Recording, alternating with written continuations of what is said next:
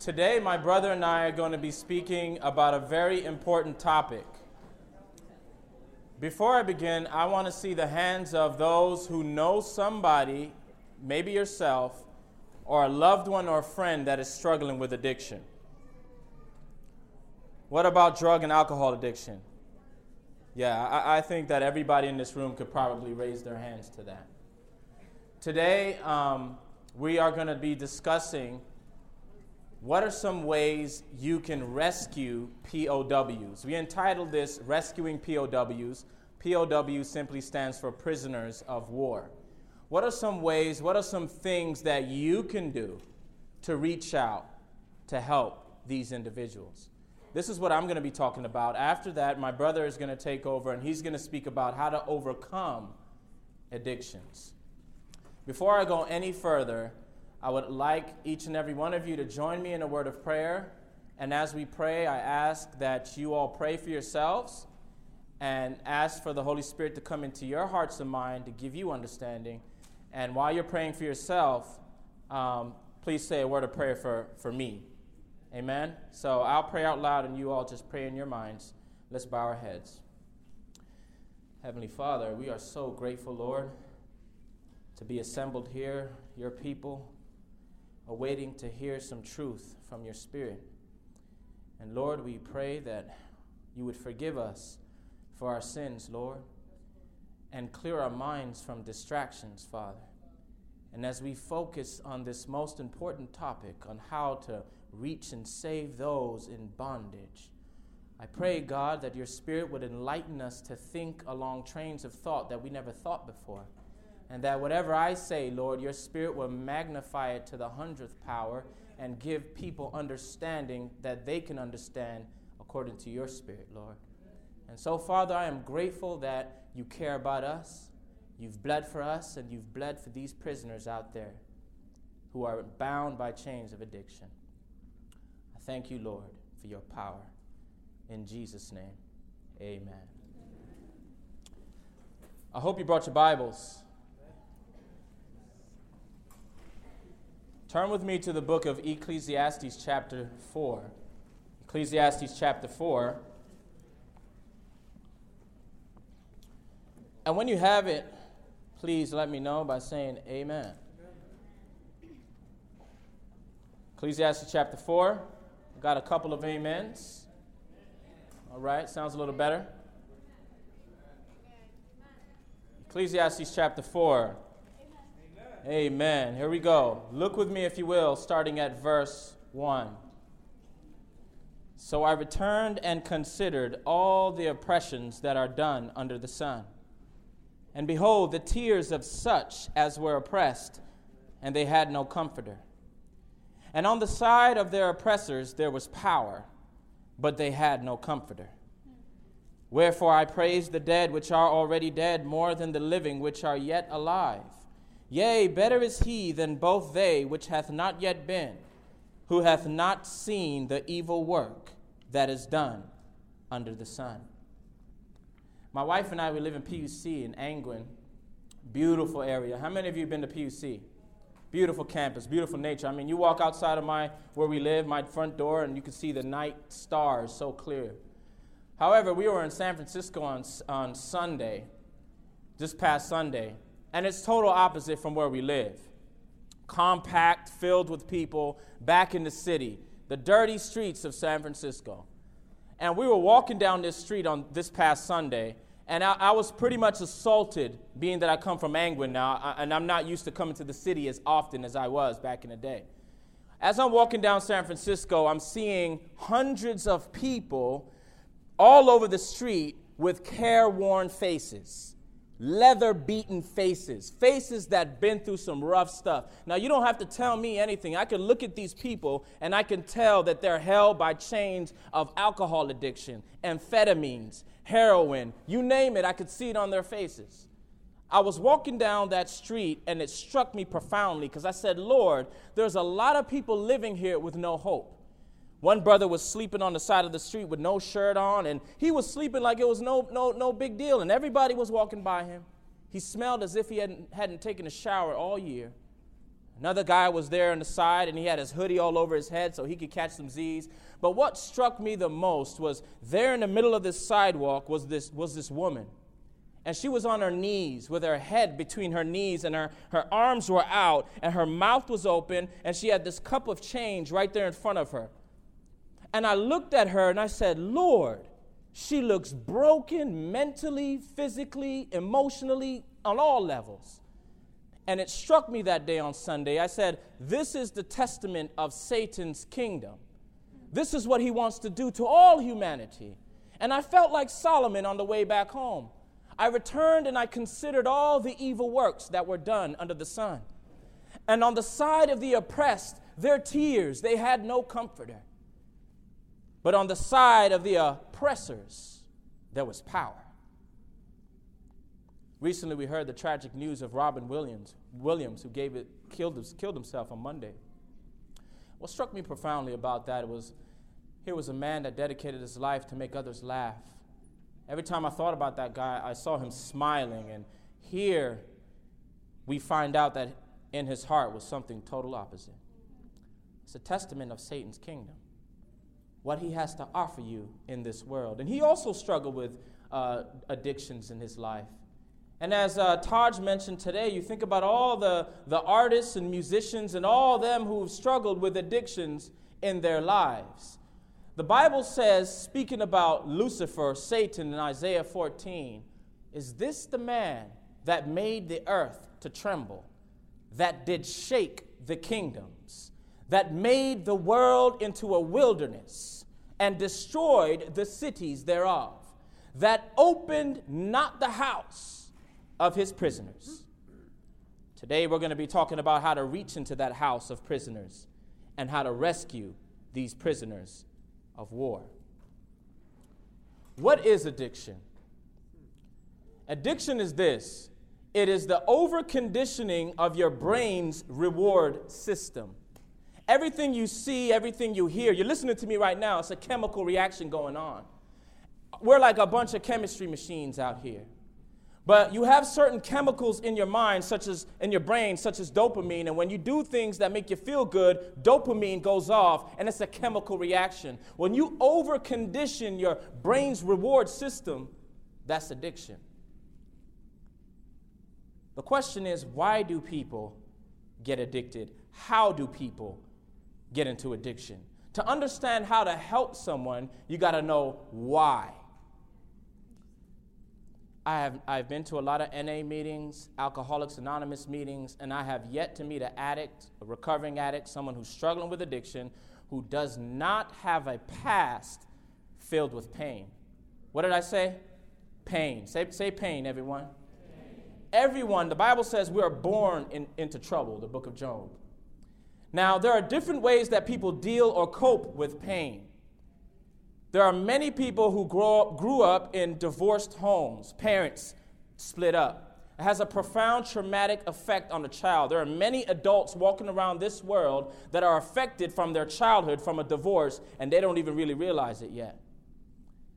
Sexual abuse, physical abuse, death in the family, a sense of unsatisfaction, unhappiness in your life. I used to work at this job warehouse job for eight, nine years. Hated my job. First thing I wanted to do when I come home from work, my back's hurting, didn't like what I was doing. First thing I wanted to do, go to the bar, get some beer. I just want to I just want to reward myself for my day. I had a hard days at work, so I want to just escape. Let me talk with the fellas, let me watch the game, let me drink some beer, let me just escape. As I'm drinking that beer, what's going on? My reward systems are going crazy now. Because when you drink this alcohol, dopamine and feel good stuff, chemical reaction is occurring.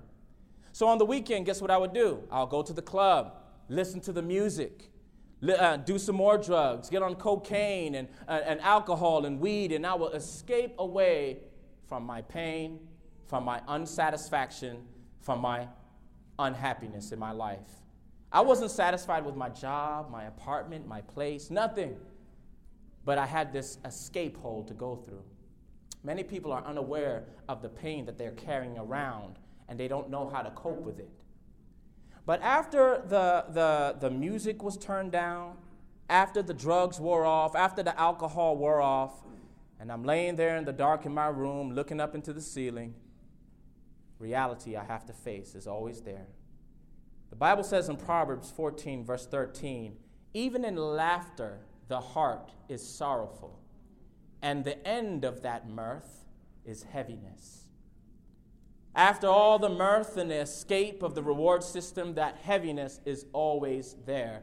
But when the heaviness is there, and I'm feeling the pain again, it's natural for an addicted person to escape from that pain and go and feel good. Because let me tell you something when you indulge in drugs and alcohol, it feels good at first. It's an escape. Some people are not sociable.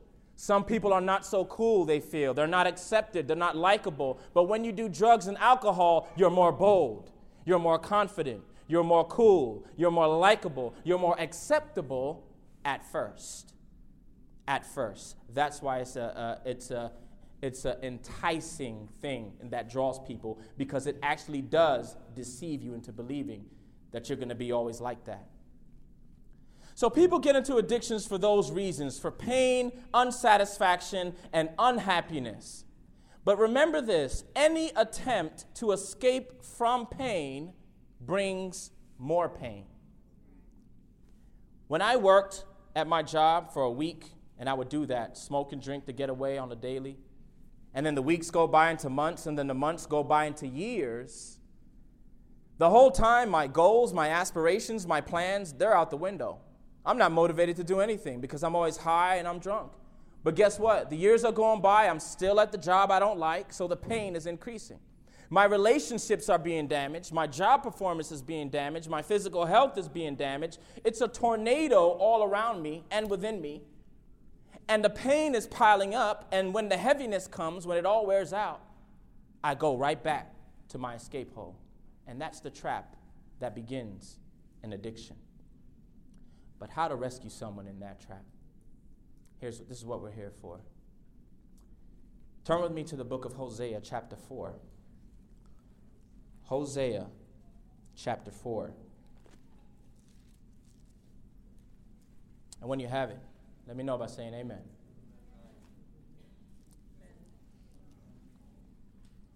Hosea chapter 4. We're going to read these scriptures and then I'm going to explain something. Look with me, if you will, at verse 17.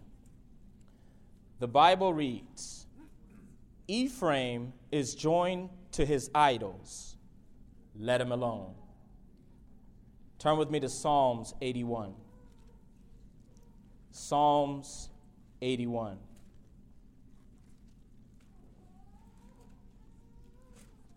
The book of Psalms 81.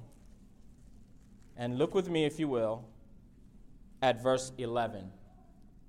Psalms 81 11 reads, But my people would not hearken to my voice, and Israel would none of me.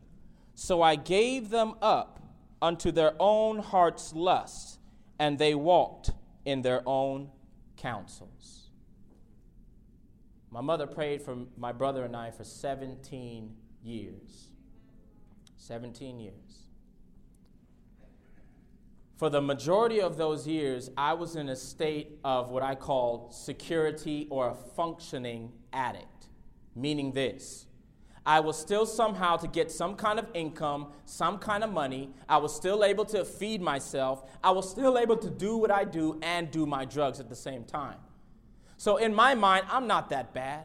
I'm not cracked out. I'm not homeless. I'm just trying to have a little fun. I'm going to go party. I'm going to do a little drugs, but I still can do my job. I can still function.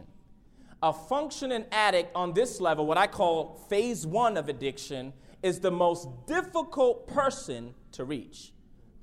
Ephraim is joined to his idols. Let him alone. I gave them up to their own heart's counsel to walk in their own lust because they would not hear.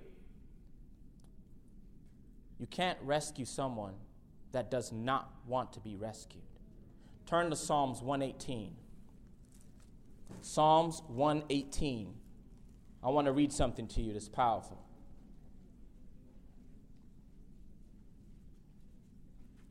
Psalms 118. But there's always hope, family. There's always hope. Look with me, if you will, at verse 18. The Lord hath chastened me sore, but he hath not given me over unto death.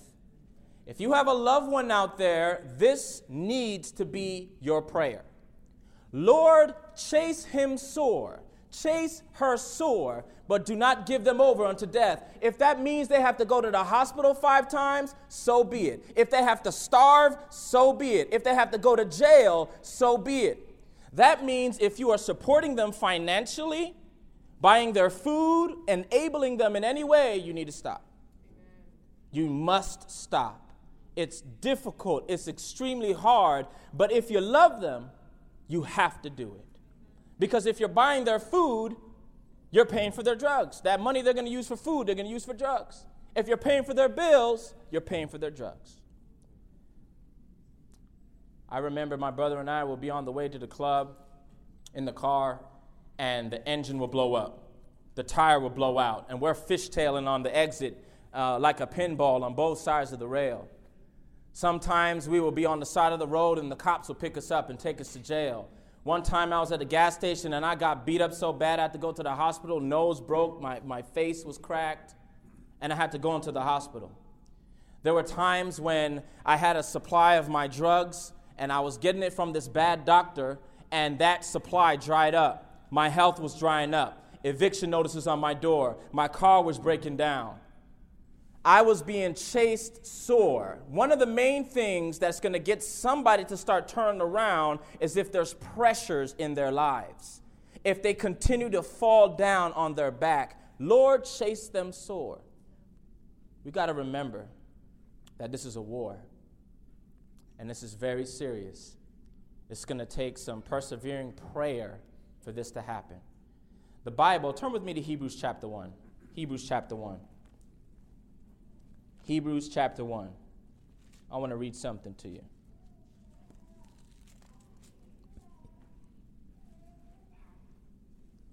Hebrews chapter 1, and look with me, if you will, at verse 14. The Bible reads Speaking of the angels, are they not all ministering spirits sent forth to minister for them who shall be heirs of salvation? Who's heirs of who, who are the heirs of salvation? That's you. Now, the, the angels are ministering spirits sent forth to minister to who? To you. That time when my car should have went off that rail over hundreds of feet, that time instead of getting jumped and going to the hospital, I should have died at that gas station. That time, instead of us going to that party where we could have got shot and stabbed, but the cops took us to jail, you know what was happening at 2, 3, 4 in the morning? My mom was waking up, crashing to her knees because God woke her up and told her to pray. And she was praying for her boy, boys. And it is the prayer of a righteous man, the Bible says, that availeth much. The servant of God says that a prayer of faith can accomplish a work that no other work that a prayer of faith can accomplish. Only that can accomplish this special work. You know what she says? The angels of heaven have been waiting to cooperate with human, humankind. And she ends the statement said they, saying, They are waiting for you. These angels are waiting to hear the command of Jesus from a prayer of faith to go and help your loved ones, to go and help your brother, your sister, or those struggling in addiction. It's a tough thing to do, but you have to pray and believe in your prayer. Believe that the angels are there to preserve their lives. I can tell you story after story where my brother and I should have died, but we're still here because the church was praying and my mother was praying. One more important thing I want to tell you for phase one this is all phase one addict here. Do not give hope in giving them the word of God. It is of utmost importance that they receive the word of God.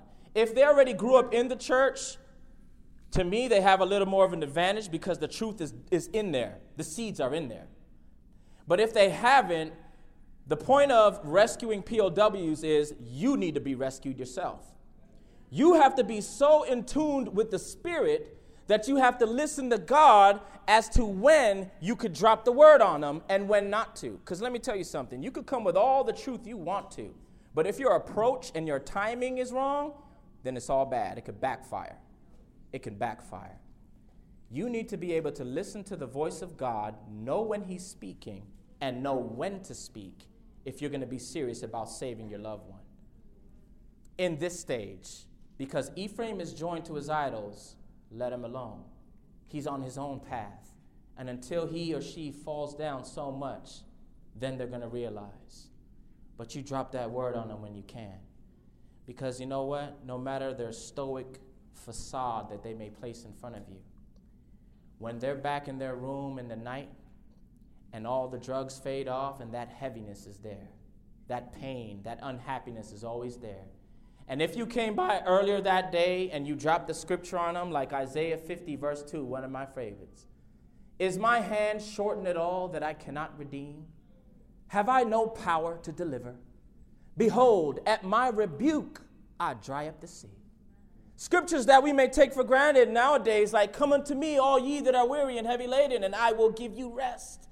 For someone who is restless and heavy and unhappy, that scripture is so profound. The word of God in Jeremiah is like a fire. The Lord says, Is not my word like a fire, saith the Lord, and like a hammer that breaketh the rock in pieces? Some of us got some rock heads. And God said, My word is the hammer. You just let the word do the talking. You don't even have to do the preaching at this stage. Let the word do the talking. Because in the dark night of their dungeon in their lives, the scripture has a profound supernatural power to reach into a heart that no human has. And, when, and it's different when they're reading it straight from the word versus from you. Certain times. Now, I want to make this clear that you must be in tune with God. I don't have all the answers, God does. The whole point of this is you need to be so in tune with the Lord as you can know his voice and you know what to do and when to do it. When a person is chastened so sore, their life situations in combination with the Word of God and prayer, prayer, prayer, prayer. You have to get them to the point where they're chasing so sore. And some people head are, are harder than others. So some people, it takes them decades in and out of jail, in and out of hospitals, but you keep praying. You do not give up. You keep praying. Because you know what? Your prayer is keeping them alive it's keeping them alive. When they're chasing so sore to the point where they've deteriorated enough, my brother and I were on Oxycontins, and it got to the point where we were taking the drug not to get high anymore, we were taking it to survive. I hated it. Now, this is full blown addiction. This is what addiction really is when you hate it, but you don't know how to live without it. Mm, mm. You're trapped. It's a love hate relationship. I had to take the pill in order to function. It didn't even get me as high as I wanted to. And, and, and, and for four or five hours, every four or five hours, I had to get another fix. And it was such a miserable condition for me. I was sad, I was broken, but I did not know how to get out. Has anyone ever watched on television, like maybe World War II or Vietnam, and you see, or maybe the recent wars, a rescue, an actual person being rescued who was a POW, a prisoner of war? What did they look like? They were, they're usually thin and wasted and emaciated, and they usually have to get carried out on a stretcher to the chopper, and you got to put oxygen on them. They need nutrition. They need, they're, they're bad, they're banged up. You think about these people in that same condition. They need you to be the stretcher bearer. They need you to carry them. They need you to take them to the right position, place, hospital, facility. This is what I'm saying. You need to do all the work. A person for so many years, all they've done is escape from their pain, escape from their pain, escape from their pain, and they ne- they've never faced it. And meanwhile, all their pain and their unsatisfaction is still there and it's, it's increasing. Now, when they've been broken down mentally and physically, they're even in a weaker state than they were when they first started. They didn't have the courage to face their stuff when they first started. So, what do you think their courage is at right now? What do you think their motivation is right now? Their clarity is right now. Do you know if you had a chemi- chemical printout of yourselves right now on a piece of paper over here, and then you have a, a life of addiction, and then it's your same chemical printout, it'll look like two different people. You know why? Because you're essentially changed. You are different. You wonder why they're not the same anymore. Because they're not. Chemically, they're not. They are POWs, oppressed. And we wrestle not against flesh and blood, my family. And I am fully convinced that these demons of addiction are one of the worst and most difficult demons to get out of people's lives. Jesus said this kind doesn't come out but by prayer and fasting. Demons that control people's bodies. And there was power on the side of the oppressors. You need to, you need to find out what facility they can go to. You do all the legwork, say, hey, I've looked up this place, I found this facility, it's gonna cost this much, this counselor, this remedy, whatever the step is, the plan, the program, you come up with it. If they're at this stage where you know they're bitter, they're angry, and they're not satisfied, and they're willing to admit it, they're willing to admit it, I hate it, but I feel trapped if they're at that stage where they're willing to admit it or you sense it by the Spirit, you present a way of escape to them and say, Will you go? They need a stretcher bearer. They need you to carry them out at that point in time. Another thing I want to share with you. I had met God, well, he, he revealed himself to me. I, I shared my testimony last night. And God had showed himself to me that he was really there. And I said, wow. And I was going to the Bible studies and I was very moved. And, but you know what? I, and, I, and I enrolled in a, in a place to go to recovery and I was going to go. But in the meantime, a couple of months before I went, I still had to take the drug in my system to function.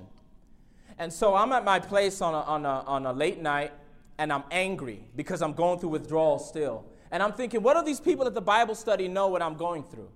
I'm over here shaking. Yeah, God is good, and the devil is getting into my mind. I'm saying God is good and all that, but man, nobody knows what I'm going through, and the pain is excruciating. I've broken bones, I've burned myself before, but withdrawals is the worst pain I've ever felt in my life. And as my nerves are on edge and I'm shaking, I'm watching this television screen, and it's very blurry. And there's a pastor talking on this screen, and he's telling a story. He says he goes to the hospital to try and console this woman who had just lost her son. She, he goes into the hospital, and the woman sees the pastor, and she says, Pastor, I don't want you in here. I don't want to hear nothing about God. What does God know about losing a. She was going to say, What does God know about losing a son? The pastor was sitting there silent. She was sitting there silent, and they, they just didn't say anything. The pastor then began to speak as I was sitting on the couch, shaking, angry. The pastor said, What does God know about losing a son? Matter of fact, what does God know about pain? And that got my ear. He began to talk about Jesus and how he experienced the worst emotional pain, worst mental pain. And I saw Jesus through the blurry television, him getting whipped and his back being torn. I saw Jesus gra- uh, dragging his cross down and he was shaking. And I saw Jesus shaking as he was hanging on the cross. And that did something to me on that couch as I was shaking. I didn't feel alone anymore. Not only did I not feel alone, I broke down in tears on that couch because I was humbled. Because I said, I'm complaining about my withdrawals. Here's this guy bleeding, sweating, not even opening his mouth, not even complaining, and he's doing it all for me. I did this to myself. There's something powerful that happens when you can identify with somebody that's been through what you're going through. It means everything to someone in that position identification is key. If the person is willing to go to an NA or AA meeting, I highly recommend it. If they are willing to go, take them. There's something powerful that happened to me when I went to recovery and I sat in the back of these AA, NA meetings, and people would get up and talk about the same thoughts, dark thoughts, same feelings, same struggles, same addictions that I was going through, and I identified with them. I didn't feel alone anymore. And on top of that, I saw somebody on the opposite side of addiction that made it out, and it gave me hope. A person caught up in this trap is a completely hopeless person. You lose, there's no motiv- motivation for yourself. Your mental, your whole thing is changed. But when you see that, it sparks hope. Lastly, I want to share this with you Philippians chapter 1. Philippians chapter 1.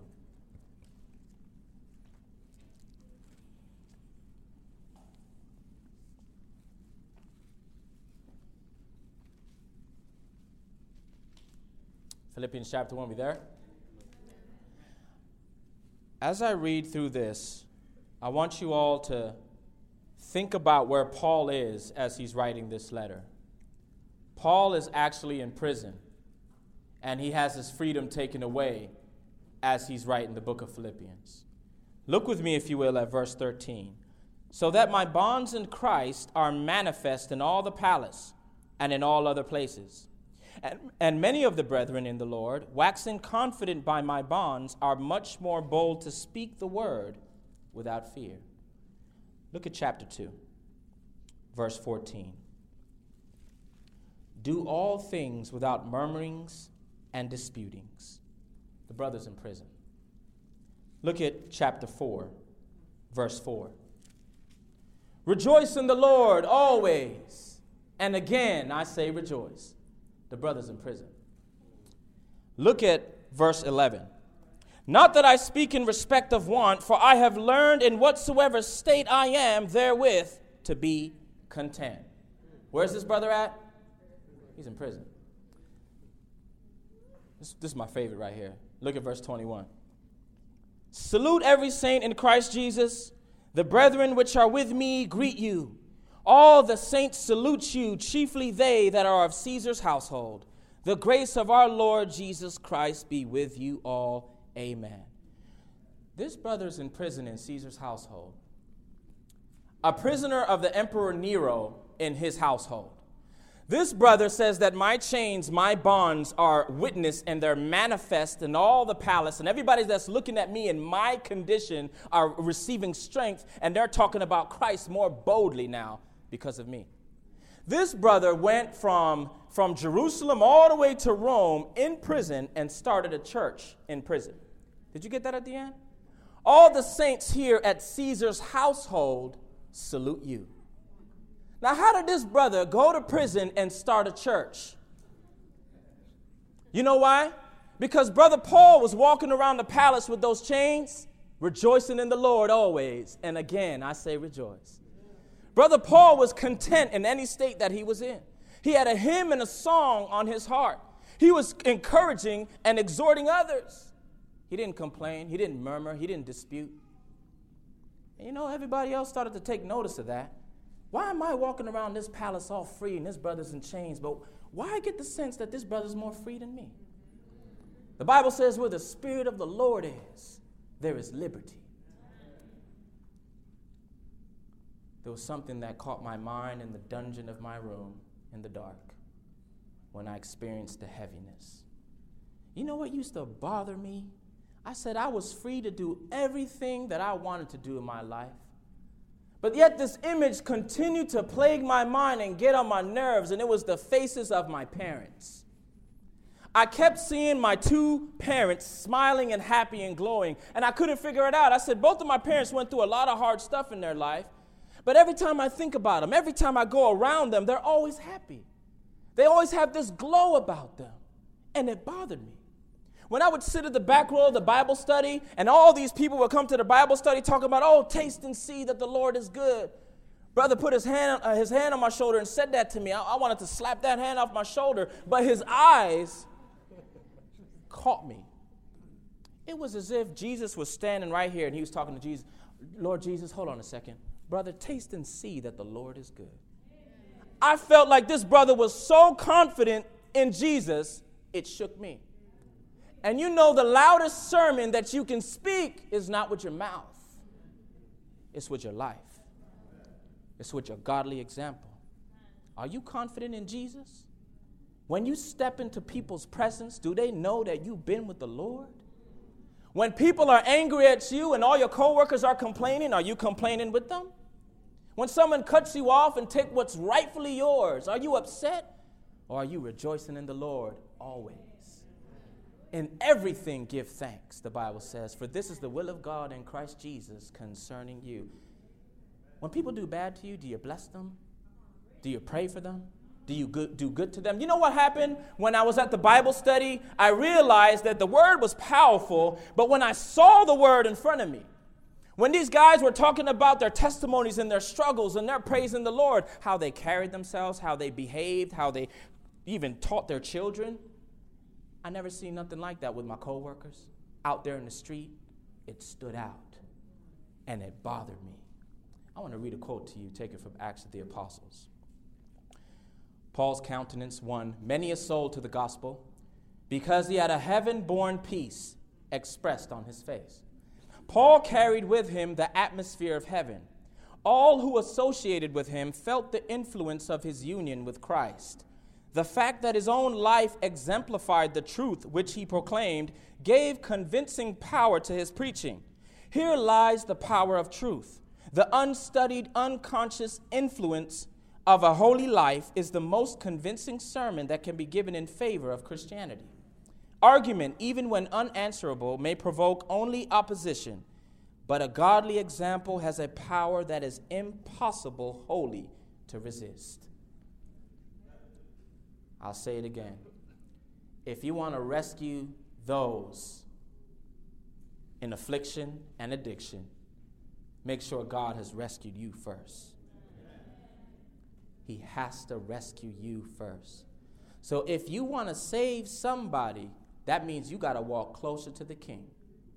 That you can have an atmosphere of heaven about you because it's your godly example in your life that'll begin to make people think God is real. You know what that did to me in the dark corners of my room?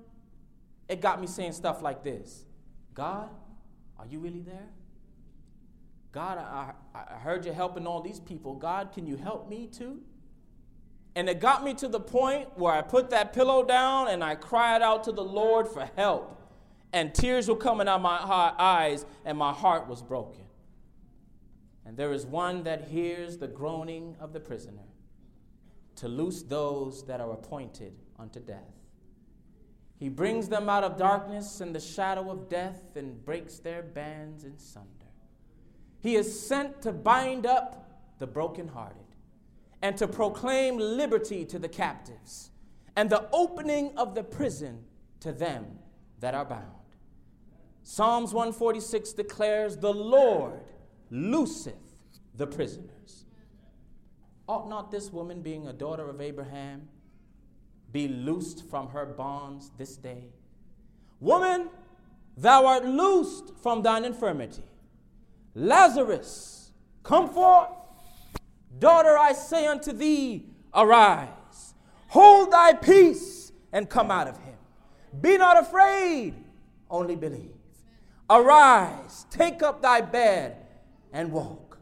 Peace, be still. And there came a leper beseeching him, kneeling down unto him and saying unto him, Lord, if thou wilt, you can make me clean. And Jesus, moved with compassion, put forth his hand and touched him and said unto him, I will. Be thou clean. Be thou clean. He looketh upon men, and if any say, I have sinned and perverted that which was right, and it profited me not, he will deliver his soul from going into the pit and his life shall see the light. Lo, all these things worketh God oftentimes with man, to bring back his soul from the pit to be enlightened with the light of the living. Remember, the Lord looseth the prisoners. Let's bow our heads. Heavenly Father, we are grateful that it is not our power, but it is your power that others must see. And Lord, we are grateful for the, for the suggestions and the counsel that your Spirit has spoken to all of us today. But may we take the best counsel, and that is to draw closer to you, for you are the source of wisdom and strength and discernment and everything, God. And Lord, we want to take this time right now to pray for our loved ones in our minds, those whom we are thinking about right now. We pray the prayer that you would chasten them sore if you must, Lord and work your power in their lives and work your power in ours. We are thankful. In Jesus' name, amen. This media was brought to you by Audioverse, a website dedicated to spreading God's Word through free sermon audio and much more. If you would like to know more about Audioverse, or if you would like to listen to more sermons, please visit www.audioverse.org.